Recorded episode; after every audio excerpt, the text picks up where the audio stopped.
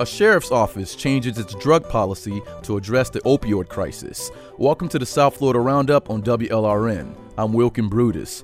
The Palm Beach County Sheriff's Office will finally allow its deputies to carry a drug used to reverse the effects of an opioid overdose. We talked to a mother and a doctor to find out how the policy change impacts the community. Also, school is back and so is the logistical stress surrounding it we hear about some of the concerns teachers have going into the school year. Finally, scammers from across the country seek to take advantage of a settlement fund from the Surfside tragedy. All of that today on the South Florida Roundup after the news.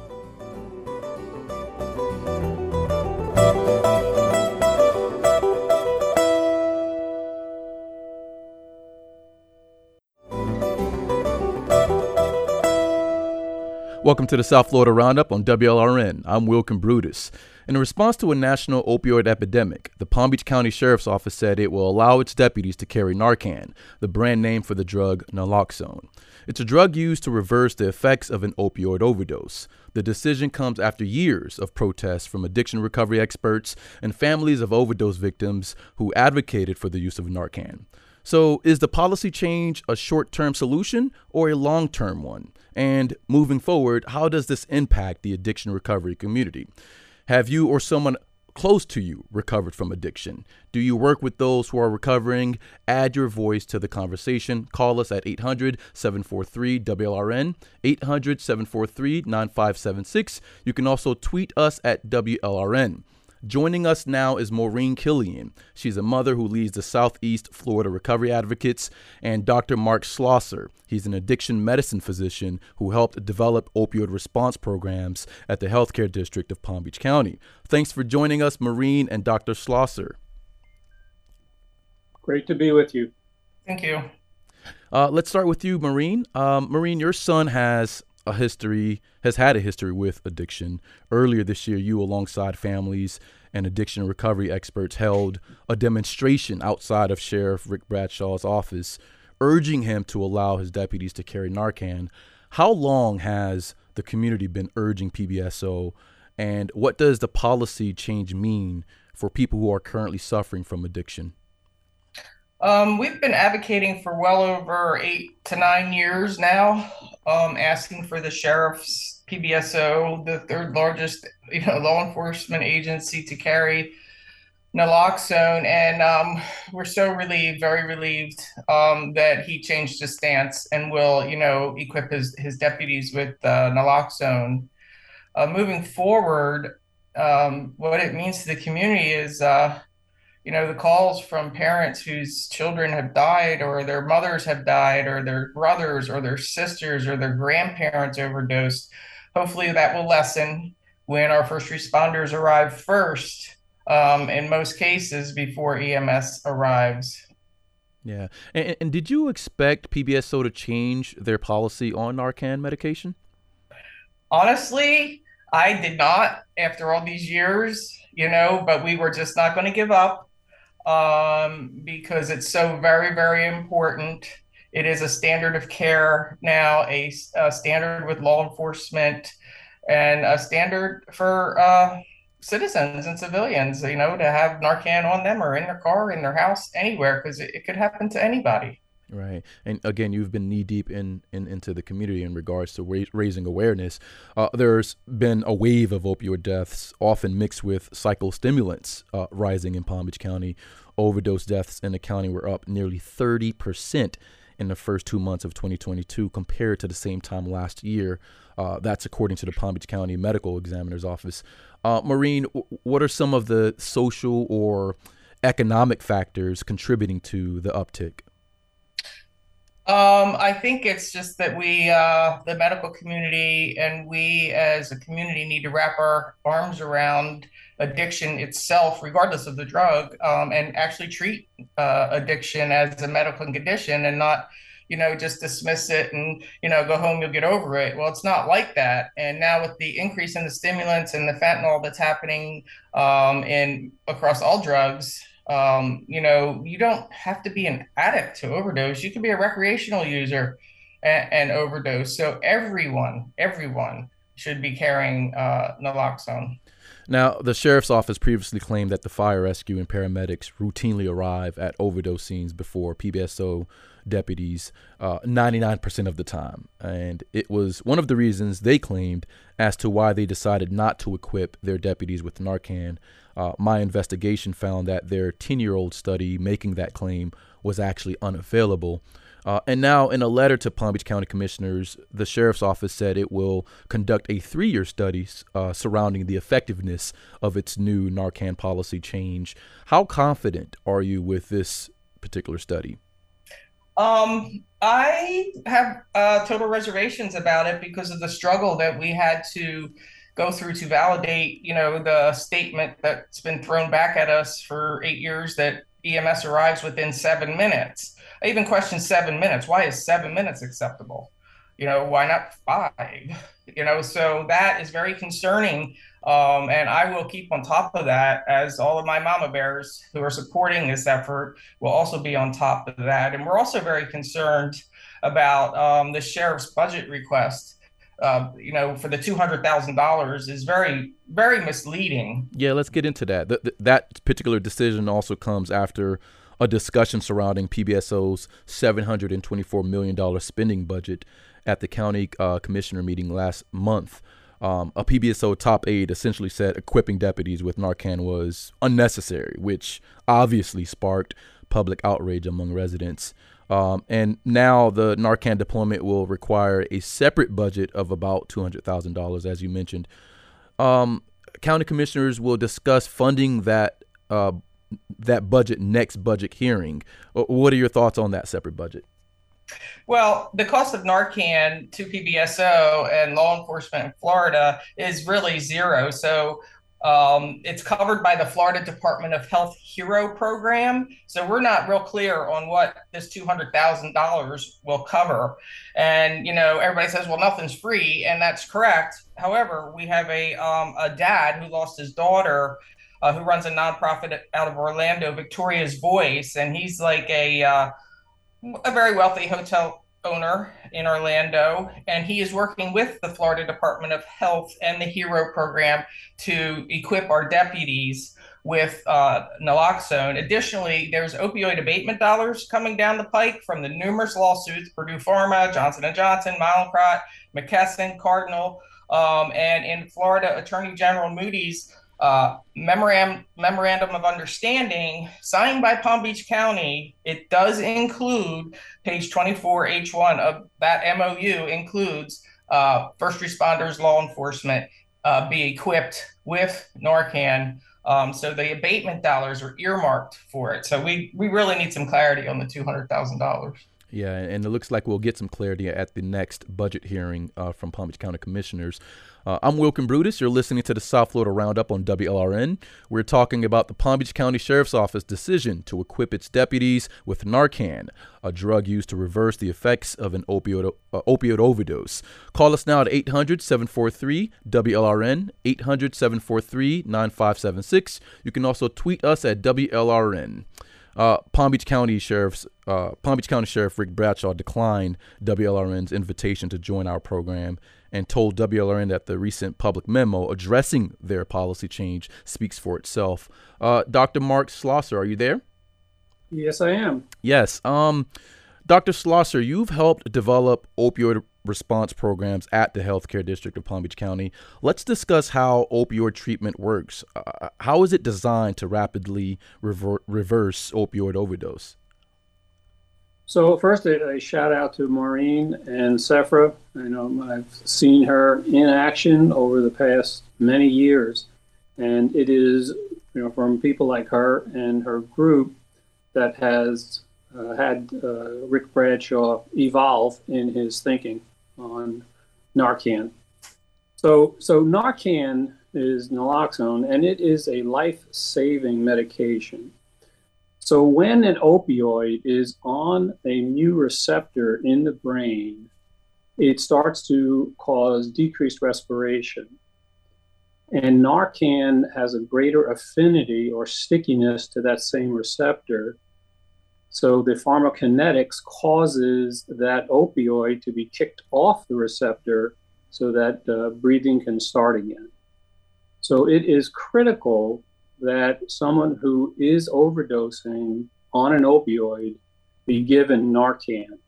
And whoever gets there first should call 911 and then administer Narcan.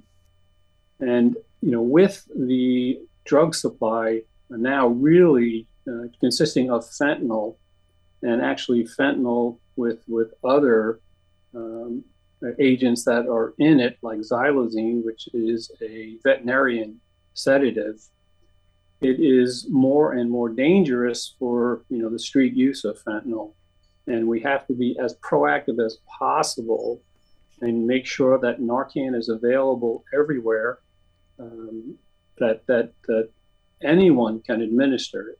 You don't have to be a professional. Right, and and you make a great point about the potency of it right now. Uh, nearly two thirds of the sheriff offices in the state do issue Narcan to their deputies and train them how to administer it, according to the Florida Department of Law Enforcement. Uh, Dr. Schlosser, does the medication work immediately after administering it, and are there many ways to administer Narcan?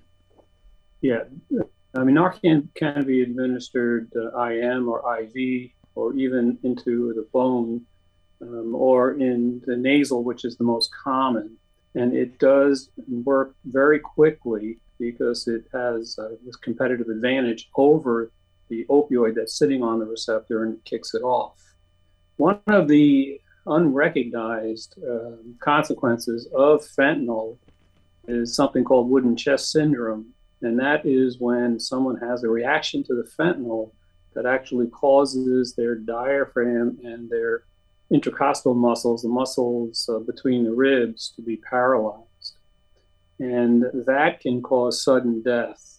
And we need to you know, start to recognize that and have the medical examiner kind of report that out. With, because with all the adulterants that are now in the, the uh, drug supply, illicit drug supply, we are you know seeing you know, increasing um, fatal overdoses, and we have to be really proactive.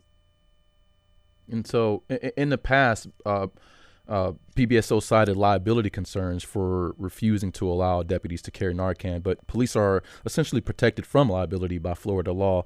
Uh, you're, you're saying there are some adverse side effects after administering the medication? No, no, not not from administering Narcan. There aren't any side effects, and um, fortunately, so that it can be administered uh, by anyone. You don't have to be a professional, and it should be administered as quickly as possible. But 911 should also be called in case there is something else that is, you know, another adulterant, which is going to prevent the the uh, person that's overdosing from being able to start breathing on their own. And for those who just joined us, what's the name of the syndrome called again? Wooden chest syndrome. Wooden chest syndrome. Now, now the Palm Beach Sheriff's Office is the largest law enforcement agency in the county, and it oversees the county's jail system. PBSO says providing their deputies with Narcan quote falls short of a long-term solution to the addiction problem end quote, and says there uh, should be more emphasis on education, prevention, and treatment. Uh, Dr. Schlosser, excuse me, are long-term solutions um, what are some of the long term solutions that could address the opioid addiction? So, opiate use disorder is a medical problem. Uh, unfortunately, it happens in the brain with the receptors. And once the receptors in the middle of the brain have seen opioids, especially the ones that get there very quickly, like fentanyl, then there's this biological switch that happens and those receptors cannot be empty. So some other some opioid has to occupy those receptors to prevent the person from going into withdrawal. Hmm. It's oh, medic. It's it's a what? Sorry. And if medication is mm-hmm. used, then those uh, the receptors are occupied by medication, which has a very long half life and is a very stable uh, molecule and can allow the person to function normally while using the medication. Hmm. Unfortunately, the medications are so stigmatized that it's difficult for patients to access them and to remain on them long term. And that's where we're falling short in being able to provide medically effective treatment uh, for substance use disorder. Right. And uh, overdose is reversible, death is not. That's what Maureen said to me during our WLRN investigation. Um, and Maureen, what, what's your organization doing to address long term solutions to the addiction problem in, in Palm Beach County? Well, we are highly supportive of uh, the initiatives coming through Palm Beach County, the healthcare district, and JFK North with the addiction stabilization unit. So there is a place, especially you know, that people can be transferred to when they're overdosing or they have an addiction problem. We have an outpatient clinic opening up. Um, so we support that, and and and crazy as it might seem that we're talking about this, but the Florida Department of Health is rolling this out in a few other uh, locations in our state. So um, we have that there to, you know, because for someone to recover, you have to keep them alive. Um, that's our first step. And yes, we have the upfront education. We need to improve that education. We need to educate parents um, and educate differently because what we're doing obviously isn't working. Um, and no one chooses to become addicted. You know, people, um, it's their bodily mechanisms, and we have to differentiate that, you know, between our own personal experiences and the suffering. There's no one, no one wants to live the life that addicts live addicted to a substance. It's just miserable. And, and Maureen, talk to me about that miserable aspect of it. I mean, you're you're a mother. Uh, what were some of the challenges that you had faced? Um, challenges are getting treatment, legitimate treatment.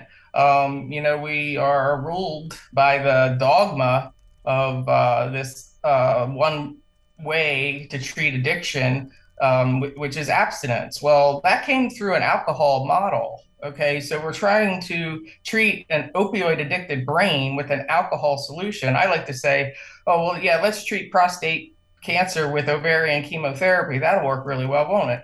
Um, so we have to, you know, look at the substance and treat each individual. And they we need treatment on demand. Just like if you come into the, the ER with chest pain, you're going to be treated or transferred to the appropriate facility. That has to happen every day, all day long, in every emergency room. Maureen Killian is a mother who leads the Southeast Florida Recovery Advocates, and Dr. Mark Schlosser is an addiction medicine physician. Thank you both for your time. Thank you. Good to be with you. Still to come, school is back with some logistical challenges, and teachers have a lot to express about it. 800 743 WLRN, 800 743 9576.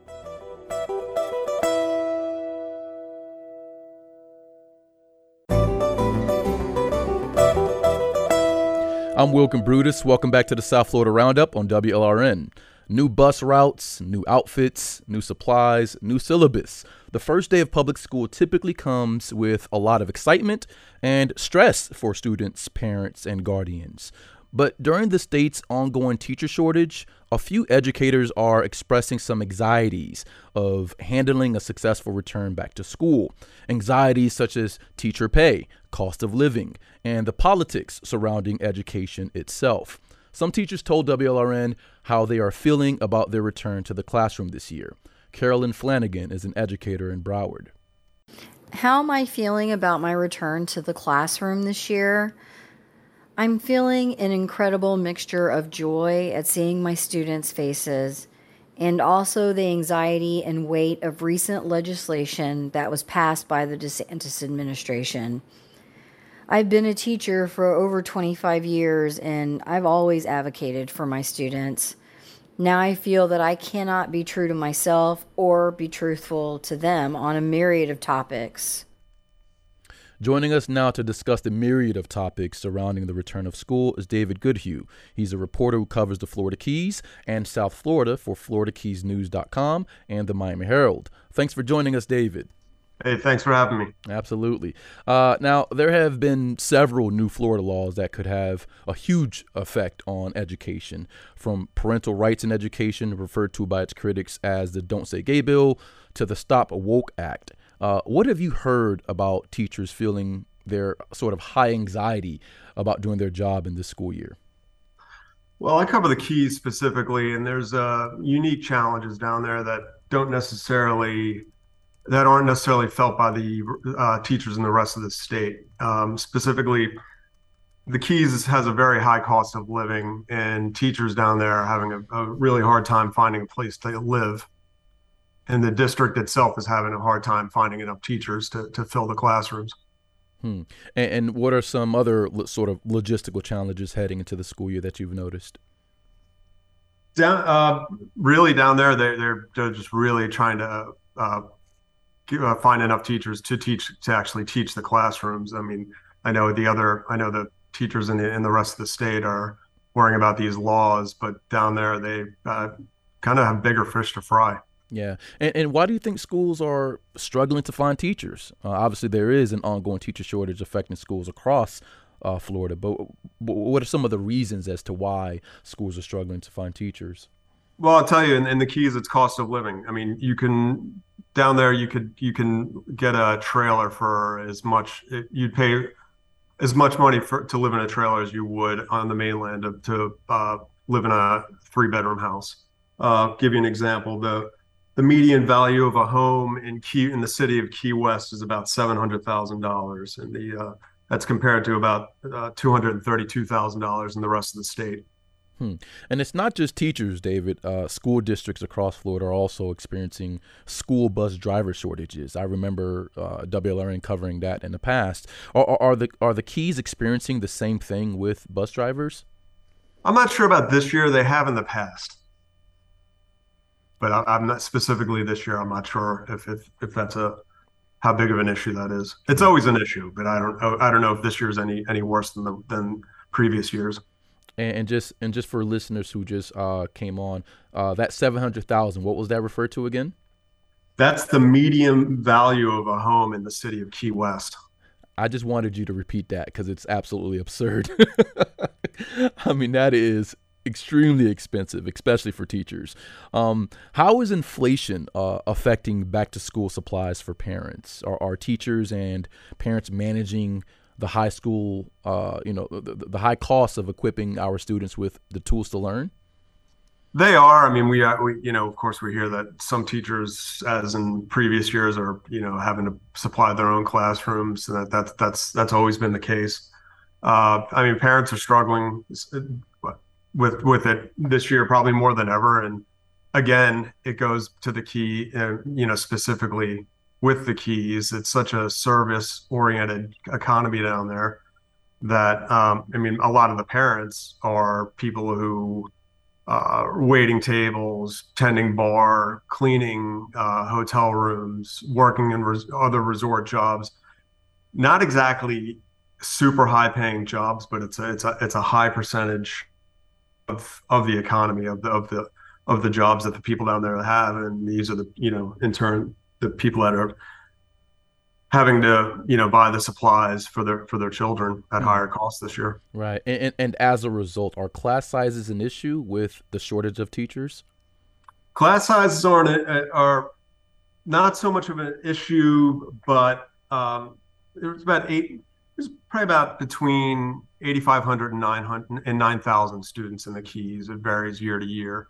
We've actually gained some population this year despite COVID and despite uh, our Hurricane Irma about five years ago, we're back up to about eight, probably about 80,000 residents. But uh, teachers this year specifically, they're down to about 20 teachers. Um, a lot of the classrooms are being taught by either para- paraprofessionals or long term substitutes. Wow. Uh, stay with us, David. I'm Wilkin Brutus. This is the South Florida Roundup on WLRN. I'm speaking with David Goodhue about anxieties teachers have uh, surrounding the return of school. 800 743 WLRN, 800 743 9576. Uh, David, are there any sort of good news that you're hearing right now um, with the return of school? Um, I mean, just the fact that, you know, it's, we're, um, you know, two years out from COVID, I mean, people, students are back in the classroom. I mean, uh, almost almost 100 percent. Um, I think maybe if maybe some are learning from home, but I mean, the good thing is kids are kids are back in the physical classroom. They're back with their friends, back with their teacher, in front of a physical teacher. Um, you know, learning as they should be learning. Right. Teacher shortages, low pay, politics entering the education system. Teachers express some of their anxieties with WLRN, and some of that anxiety includes their personal safety. Hi, my name is Michelle Isgut, and I teach pre K at Gulliver Preparatory School in Miami, Florida. And top of mind as I go back to school this year is definitely school safety. I want to create a warm, loving, caring environment for my little ones and keep them safe and keep them feeling safe, especially in light of the school shootings that have happened uh, and have been happening, but especially recently in Uvalde. Uh, the teachers at my school had a faculty meeting on Tuesday, and the woman leading the meeting mentioned Uvalde and it was the first time I have ever sat through a faculty meeting and and had the urge to cry. I definitely worry about the safety of my students and I've never thought more about putting my life on the line for them than I have going back to school this year and it makes me care about them more deeply in a weird way, but I just feel more of a sense of responsibility for their safety this year than I ever have in my 10 year teaching career. So it's an interesting way to start the year for sure. Teachers, please chime in. 800 743 WLRN, 800 743 9576. You can uh, tweet us at WLRN. Uh, David, what's your response to what Michelle said? Have you heard similar worries uh, from others? Oh, of course. Um, you know, my wife's a teacher herself. Um, you know, it's it's it's it's a concern every year, of course, but then you know, after Uvalde, especially, you know, it's still fresh in everyone's mind. Um, at risk of focusing too much on the keys down there, they um, they have uh, Monroe County Sheriff's Office deputies assigned to just about every school. Um, that does make students and teachers feel safer in the island chain. I know that much. Hmm. We have a phone caller in. Uh, Eric, uh, how is education different in the Keys? Yes, I, I was curious about the Keys. I know that sometimes you know schools try and tailor their curriculum around the local environment. And I was wondering if the kids down there get any uh, like boating uh, lessons. So Eric is from Hallandale. Uh, David, did you hear the question? Boating lessons. I'm not sure about boating lessons themselves, but I know the uh, high school in the Upper Keys, Coral Shores High School, does teach have a specific class for uh, boat boating mechanics. It's a it's kind of a um, a, a, vocational uh, school for for uh, for engine work on boats and, and and things like that, which is very in demand in the archipelago. And Eric, did you have another question for David? And I'm sorry, Eric. There's also there's also a lot of marine science classes that you probably wouldn't get anywhere else. Um, things of that nature. Right, right. Um, we have another clip uh, from a teacher. Uh, Nympha Gerard is a teacher in Broward. Here's her perspective on returning back to school. How am I feeling about my return to the classroom? Well, I feel anxious going back into the classroom. Lately, teachers have become a target for politicians, some parents, and fringe groups who are aggressively attempting to control what I am teaching and how I am teaching it. I am afraid navigating my lessons as I always have will be a problem as the truth today does not set you free but instead has become questionable for some. Anxiety also comes from protecting my students and myself from intruders. I think about the safety drills. The intruder could possibly be a student who knows the safety procedures, the safe space within my classroom, what the safe word is, the code words when announced through the PA system. So many precautions and fear, yet I am still very excited to meet my new students. I am ready to smile with them and learn from them and teach them. I'm excited to live this awesome school year with my students. Teaching is a calling. I'm always filled with the anticipation of having a great year, while in the back of my mind, I wonder what new legislation will render me at its will of what to teach and how to teach. Will this year be the end of my career, my pension after 20 plus years of teaching? Um, David, you mentioned um, you know your wife being a teacher. Um, uh, how how's her colleagues? Um, how are they expressing their their sort of concerns and anxieties um, during this sort of um, you know politics encroaching how how they teach and whatnot? Well, my wife teaches preschool, so it's a little different. Um, but um, honestly, you know, specifically in the Keys right now, sure that that is that is a that is a concern with politics encroaching, but more down there, it's a matter of, you know, do they have enough resources to do their jobs? Do they, um, you know, do they can they hire enough enough of their colleagues to actually teach the kids? And you know, it's just uh, making a living is more of a concern in the Keys than I would argue anywhere else in Florida. And, just so, simply, just sim- just simply being able to live in the place you love and want to work and live. Right, and and obviously having concerns about making a, a decent wage, trying to live in that society can certainly affect uh, you know your job and, and how you work as well. Is there active participation by parents at school board meetings in the Keys? What what sort of concerns are they uh, raising? Yeah, there there is active participation. It's a the Keys, even though it's a you know 120 mile plus long chain of islands is very much like a small town. Even even uh, even if you're specifically in Key West, I mean Key West is its own city and it's very different from a lot of the other Keys, or you know the city of Marathon in the middle in the in the Middle Keys. But the Keys as a whole operates very much like a small town. Town. It's it's, it's, it's there, there's a lot of civic uh, engagement in the school district and and in, and in other areas too, like even some of the specific city councils, county commission. Yeah, so it sounds like despite some of the challenges, they're still gathering up resources, gathering up, um, you know, e- emotional sort of comfort amongst themselves. Are, are teachers leaving the Keys more, um, or or residents in general? The Keys has a high turnover with every every, every profession, so probably not probably not teachers more than any other profession. I mean, the police have high turnover. Uh, state attorney's office with with prosecutors has high turnover. Um, uh, fire departments. Every every every just about every profession there has has high turnover. Right, and I guess the next question is, can they even afford to leave the keys in that regard? Yeah, I mean, affording to leave. I mean that that's that's on the individual on an individual basis. I would I, I would say, but uh, yeah, I mean, people people people do leave. So I mean, obviously they're, they're finding a way. Right. Well, David Goodhue uh, is a reporter who covers the Florida Keys and the South Florida for FloridaKeysNews.com and the Miami Herald. Uh, David Goodhue, thank you so much for your time. Thank you for having me. Scammers are looking for a piece of the second largest settlement fund in Florida's history. 800 743 WLRN, 800 743 9576.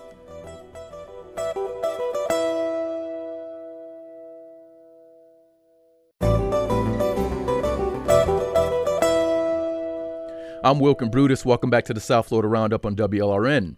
In May, the victims of the Champlain Tower South collapse won a $1 billion settlement in a class action lawsuit. It's the second largest class action settlement in Florida history.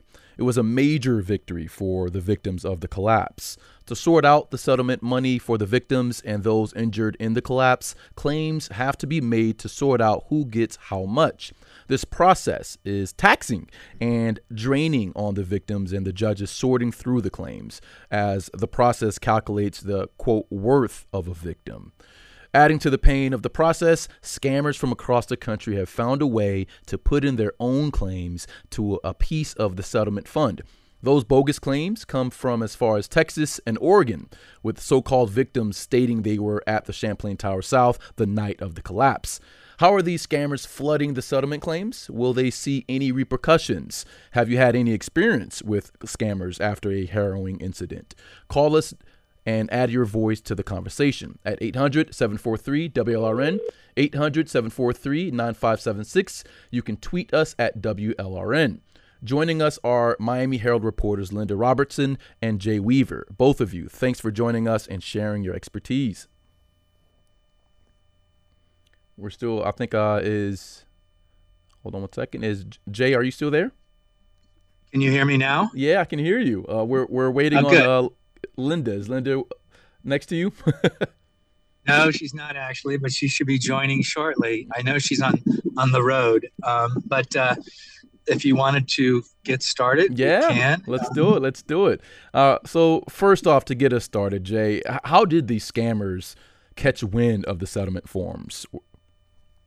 Well, that's the fundamental question. So you have to step back. Judge Michael Hanzman, who's overseeing the class action case against all the defendants who had been originally accused of causing this building to collapse, those insurance companies ponied up one million, one billion dollar plus in damages to be distributed among 98 people who died in the collapse, as well as dozens of others who were injured.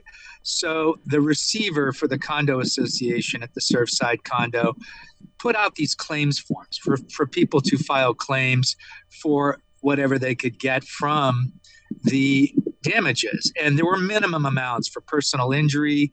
You know, it could be at least 50,000 or more. For deaths, it could be a million dollars or more. It varied. So these claims forms were posted on a website called hustlermoneyblog.com. And hustlermoneyblog.com actually had a story about the Champlain Tower collapse and a copy of an electronic copy of the claims form that the receiver um, who was handling it legitimately his his claims form was on this this illegitimate site.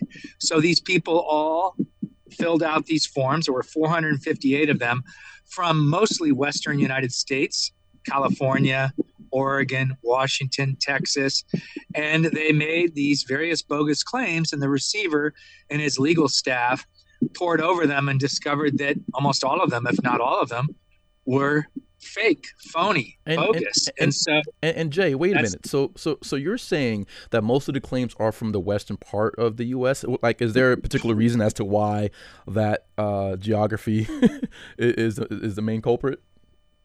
well, that's that's another good question. You know, I suspect it's because people from the immediate area would be too obviously found out.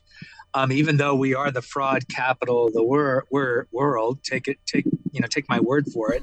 um, and we got all kinds of scams going on here. Local people aren't the ones who were taking advantage of this tragedy.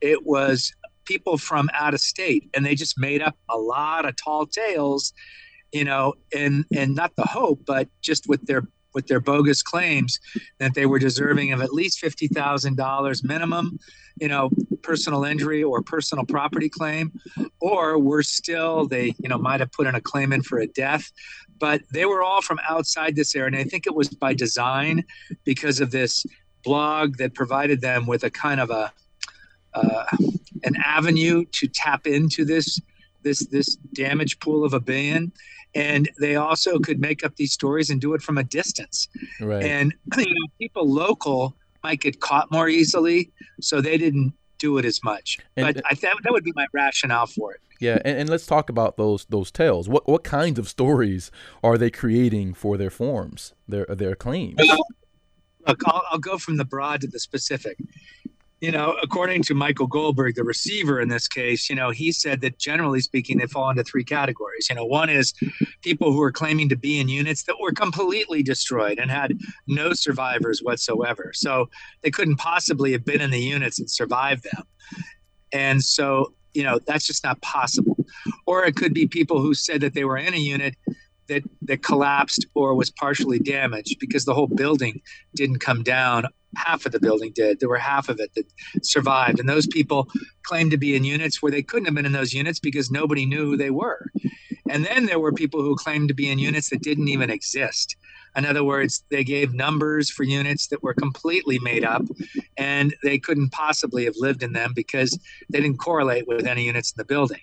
Now as for specific stories there were 458 of them, but the receiver was kind enough to provide some information about a half dozen of them. And one of them was a guy from Oregon.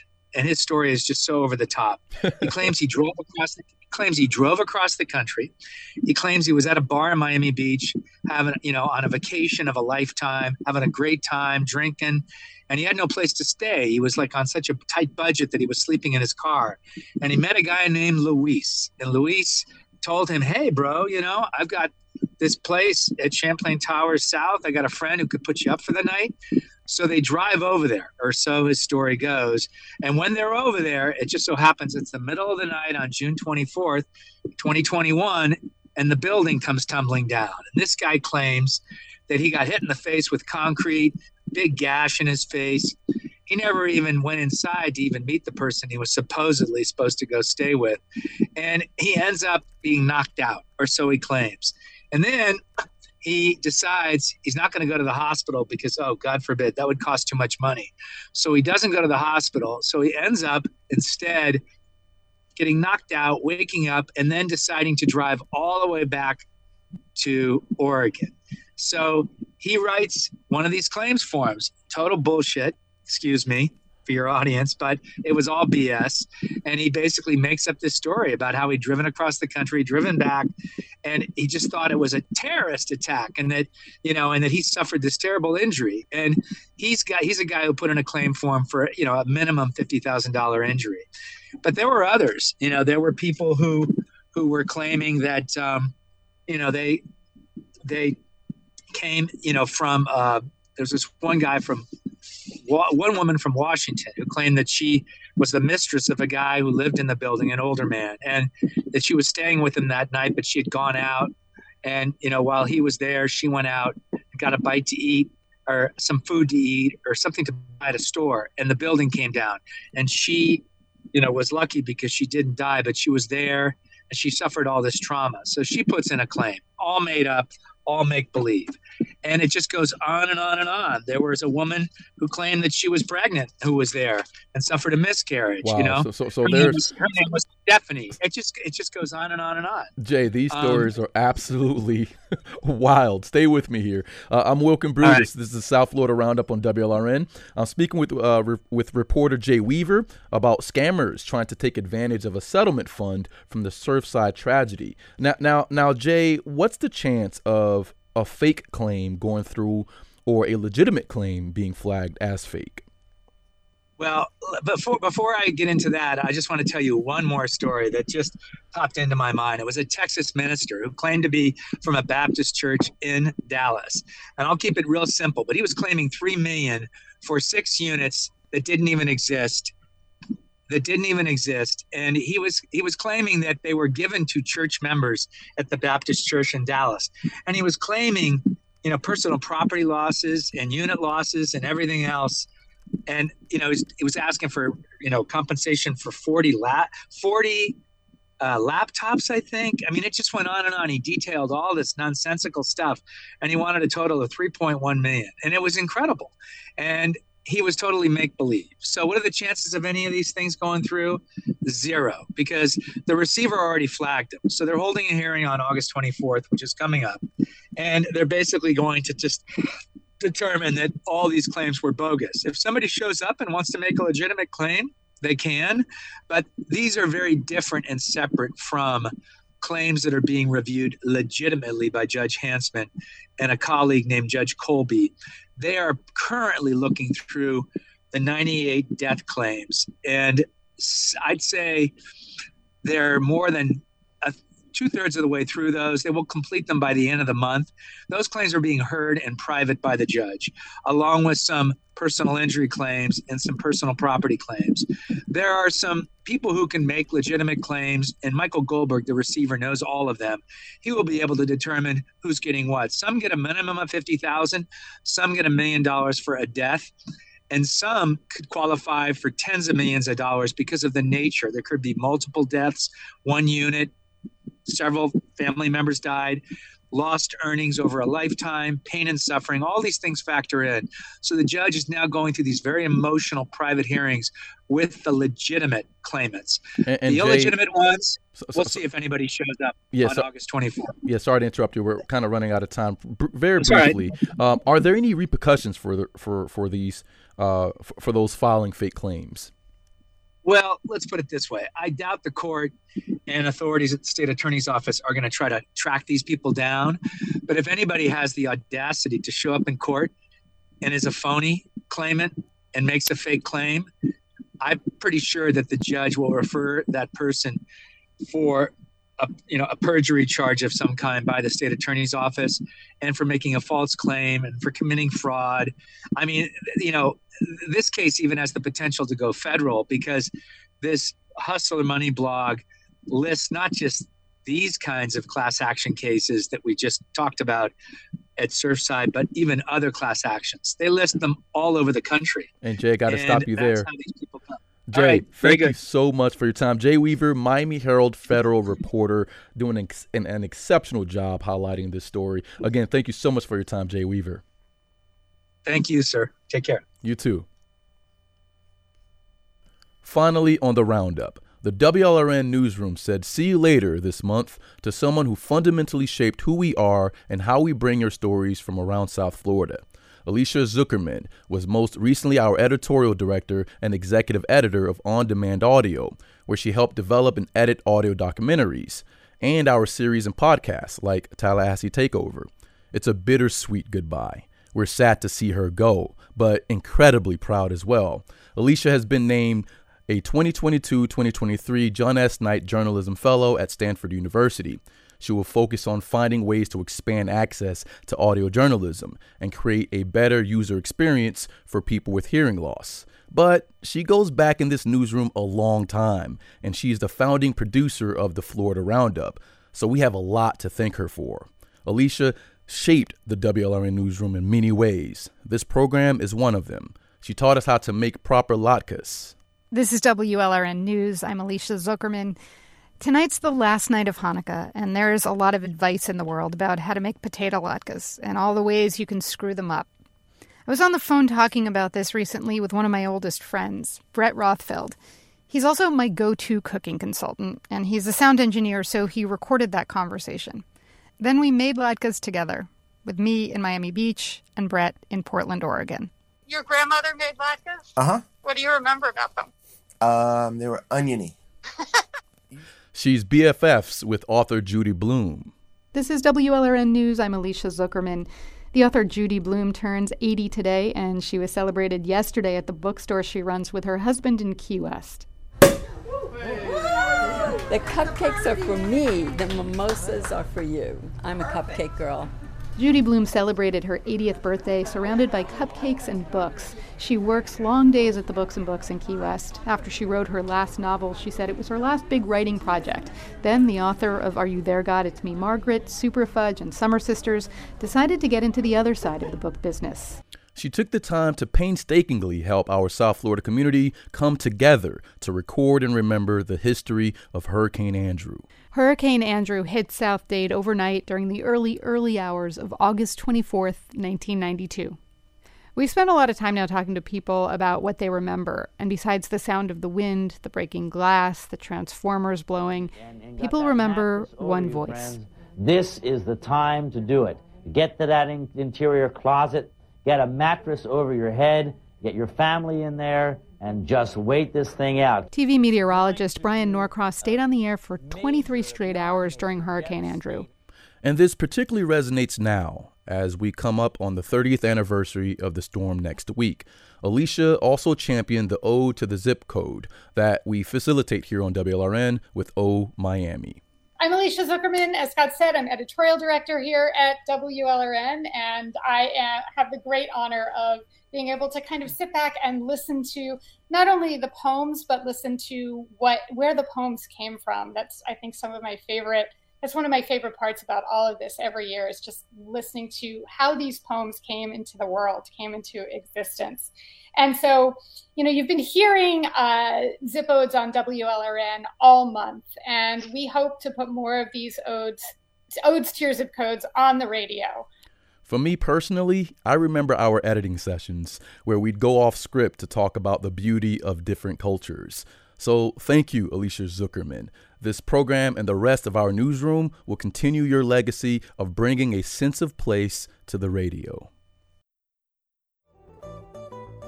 That will do it for the South Florida Roundup. It's produced produced by Natu Tweh. Our engagement editor is Katie Cohen. Our interim managing editor is Katie Munoz. Jessica Bakeman is the senior editor of news. Christine DiMattei is the interim newscast editor. Matthew Sanchez is our digital, digital editor. The vice president of radio and the show's technical supervisor is Peter J. Mayers. Richard Ives answers phones. I'm Wilkin Brutus. Thanks for calling and listening. And remember, stay hydrated.